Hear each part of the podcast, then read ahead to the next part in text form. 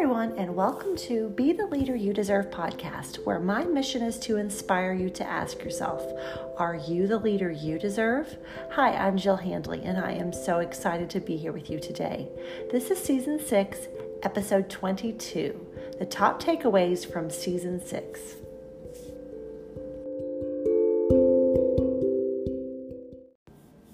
Wow, it's so hard to believe that I am finishing season six and my first solo season. This season has been so good for me. One, because I got to share ideas about ways that we can take care of ourselves as leaders. And two, sharing them with you has actually caused me to be a little more mindful with my own practices.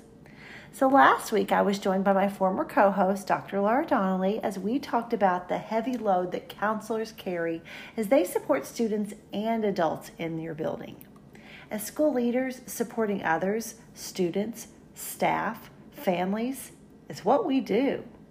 We work tirelessly to ensure systems and structures are established and maintained so that our schools run smoothly. We work to remove barriers for others and work hard to shield our staff from the outside pressures.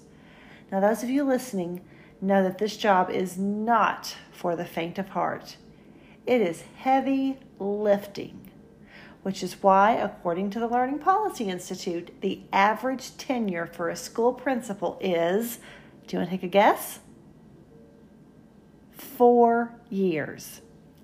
That's right, you heard me correctly. The average tenure for a school principal, and this was actually pre pandemic research, is four years. In fact, only 11% of principals stay at their school for 10 years or more. you know, I'm ending year 15, and I can tell you this more than any other year, I have felt that strain this year. I have to ask you, where are you in your tenure? Are you within that first four years? Or are you pushing the long haul like myself, 10 years and above? Or are you somewhere in the middle? Now, you've heard me talk a lot about teacher burnout and why teachers are leaving. But before this season ended, I want to take a moment and shed some light on some reasons why principals are leaving. Now, according to that same study by the Learning Policy Institute, here are the top five reasons why principals are leaving the profession. One, inadequate preparation and professional development. Two, poor working conditions. And we've talked about poor working conditions with our staff, and we know that that is something typically that we can control for our staff, but not always for ourselves.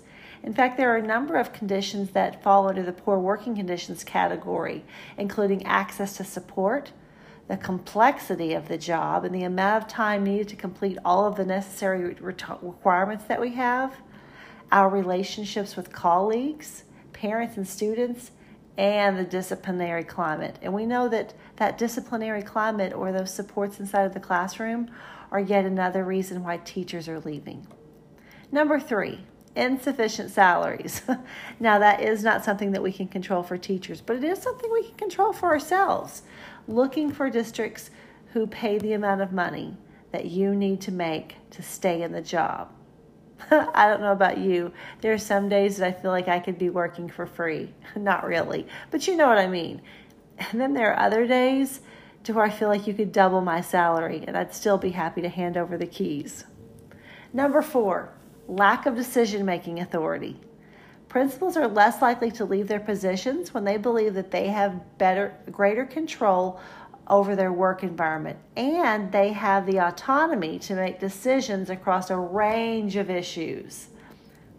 And number five, oh, I want to take a moment to guess what this one is? I bet you can guess it, particularly this time of year. Hint, hint. That's right, high stakes accountability policies. Oh, how frustrating is it when so much rests, with the general public typically, on a single score? Now, friends, as this year comes to an end, I want to ask you how are you feeling? Have any of these before mentioned items impacting you heavily right now? We know the impact that an effective leader has on school success, and let's face it, a revolving door of leaders is not good for any school. But sadly, that's the reality for many schools, especially those schools that are considered high needs. Now, as I close out this season, because of that high turnover, because of the high demands of this job, I felt compelled to just kind of recap some of the top takeaways that I've had from this season. I, like you, know how demanding being a school leader is, but I also want to remind you that you, my friend, are where you are for a reason. Friends, don't forget what a badass you are. If you weren't, you wouldn't be listening to this podcast. So, to all my fellow badass leaders, I want to end this season with a recap of the top things that you can do for you, yourself, and you as the leader to ensure that your cup doesn't stay on empty. And I'm not disillusioned. I know there are some days that none of these things make a difference. But the goal is to try to put things into sustainable practice so that we don't get burned out. Now, these are in no particular order because I think that they are all equally powerful. All right, let's start with number one. Pay attention to what triggers you. What triggers your exceptionalism? And I want you to write that down so you can make a plan to try to avoid that said thing or things. Number two, and this one is huge. This one could probably be like number two through 100, quite frankly. Set boundaries. And the reason why this is such a big one is because boundaries are needed in every facet of our life. But you might want to start with setting boundaries around your schedule or maybe moving, removing email from your phone so that you're protecting your time when you're away from the building. Speaking of protecting time, let's go on to number three, which is start saying no to others and start saying yes to yourself. You know, one of my favorite authors is Jen Sincero, and she says, When you start saying no to the needs of others and yes to yourself, remember that is not being mean to others. Instead, that is being nice to yourself, and there is a difference. And you all, this is an important one. Remember, no is a complete sentence. Gosh, so often, if you're like me, we feel like we need to explain our no's even the few times that we say them.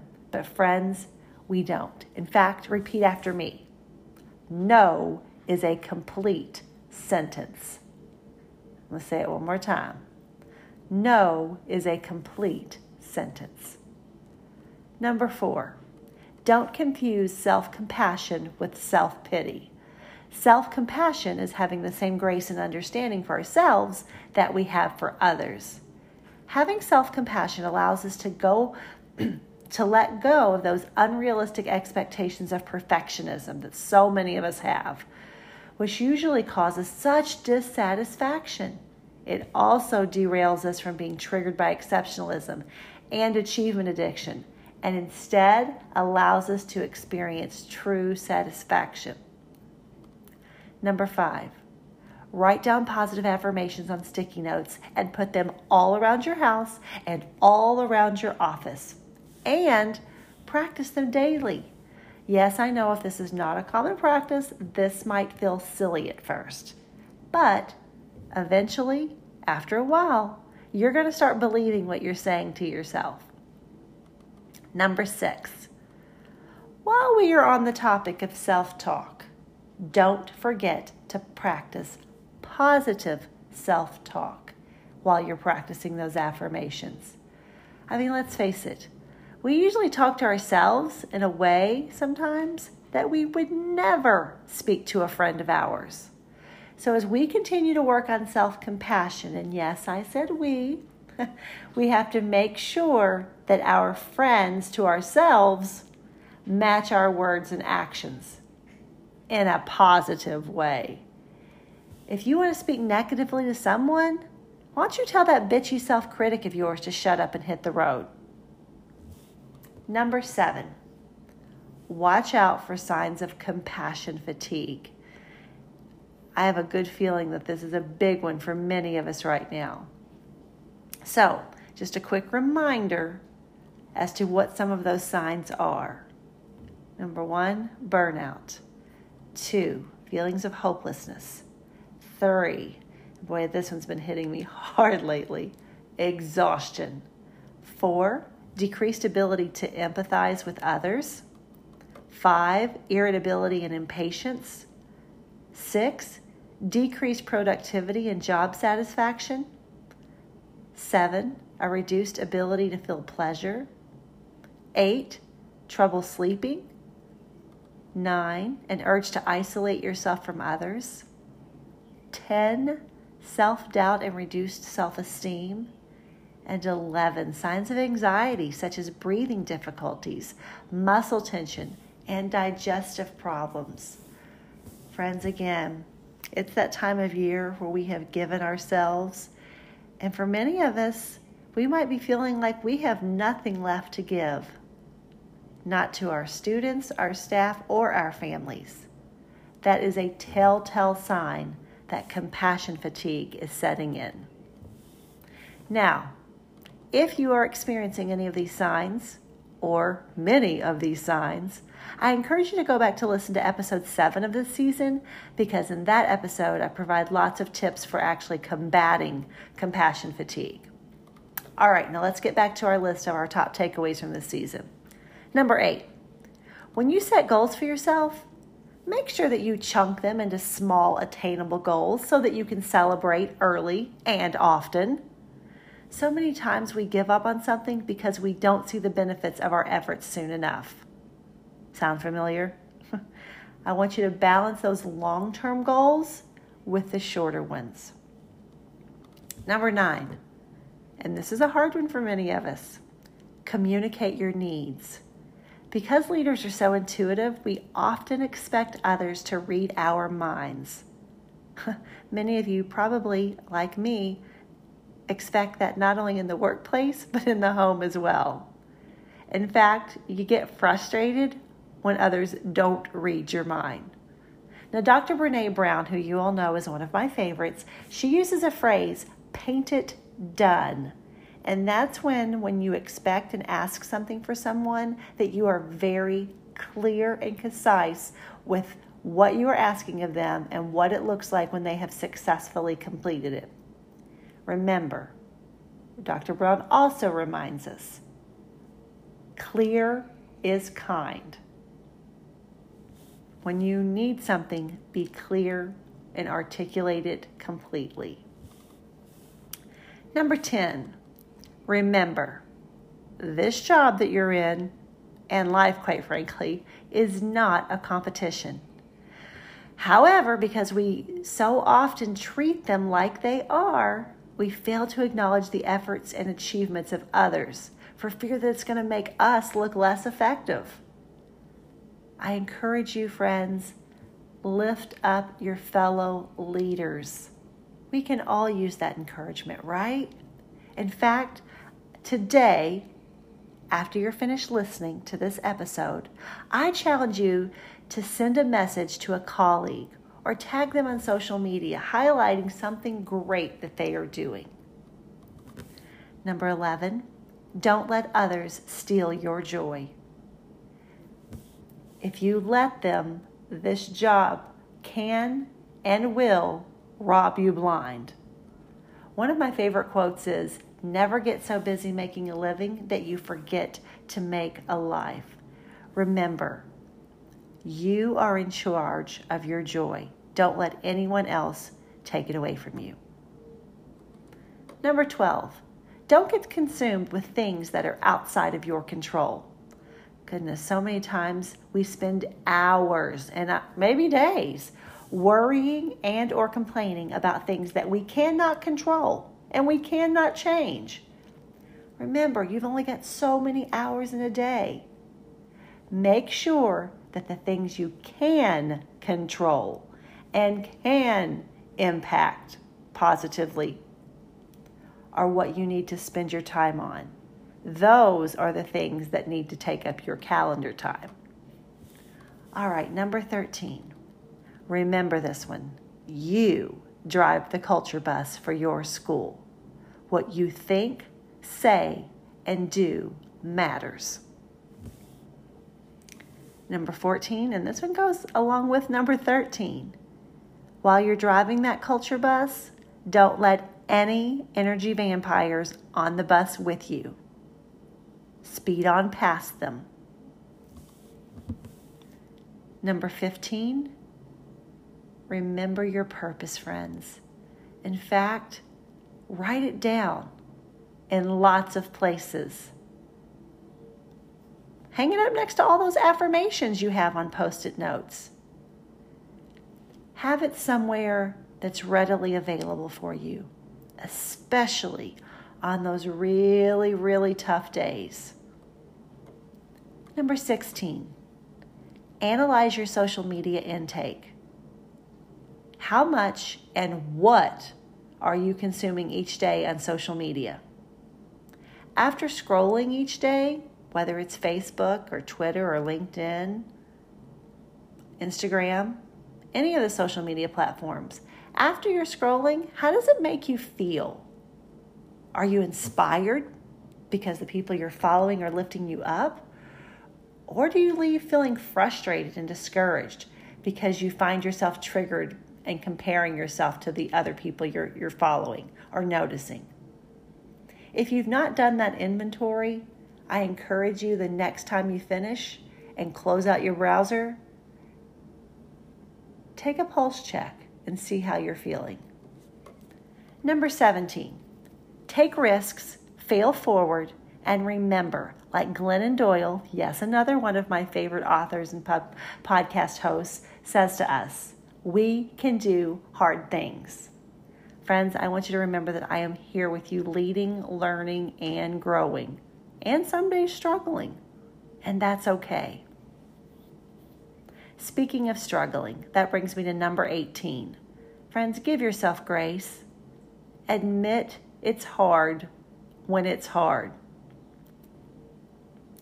And don't forget to ask some other people for help and extend gratitude when they give it to you. Remember, there is no award for trying to be superhuman. All right, this brings us to the final one. And you all, I could have kept going because there were so many great takeaways. It was really hard for me to narrow it down.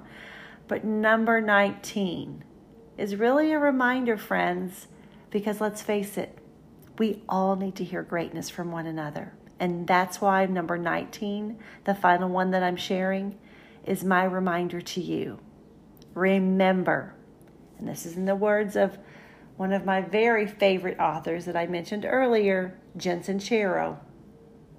You are a badass. In fact, repeat after me I am a badass. Say it again. And one more time. You are a badass. Now, I know I started the season telling you that you're going to be hearing from lots of principals from all over the country. Well, I have to tell you, that was my intent at the beginning of the season. However, as I got into the season, I realized that before we heard from amazing leaders from across the country, it was important that we first kind of focus on ourselves and pour into our own cups so that we were ready to hear from others. Now, with that being said, season seven will be delivering those promises we will hear from some of the nation's best leaders as they share strategies, successes, and raw leadership advice.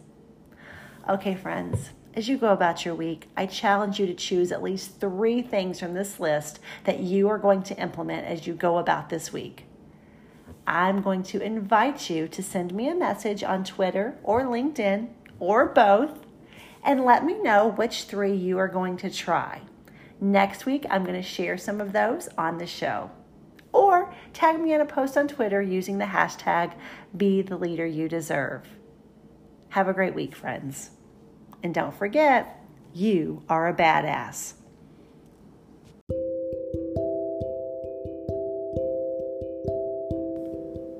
If you enjoyed this episode, the top takeaways from season six, please share it with your friends by using the social media buttons you see at the bottom of the post.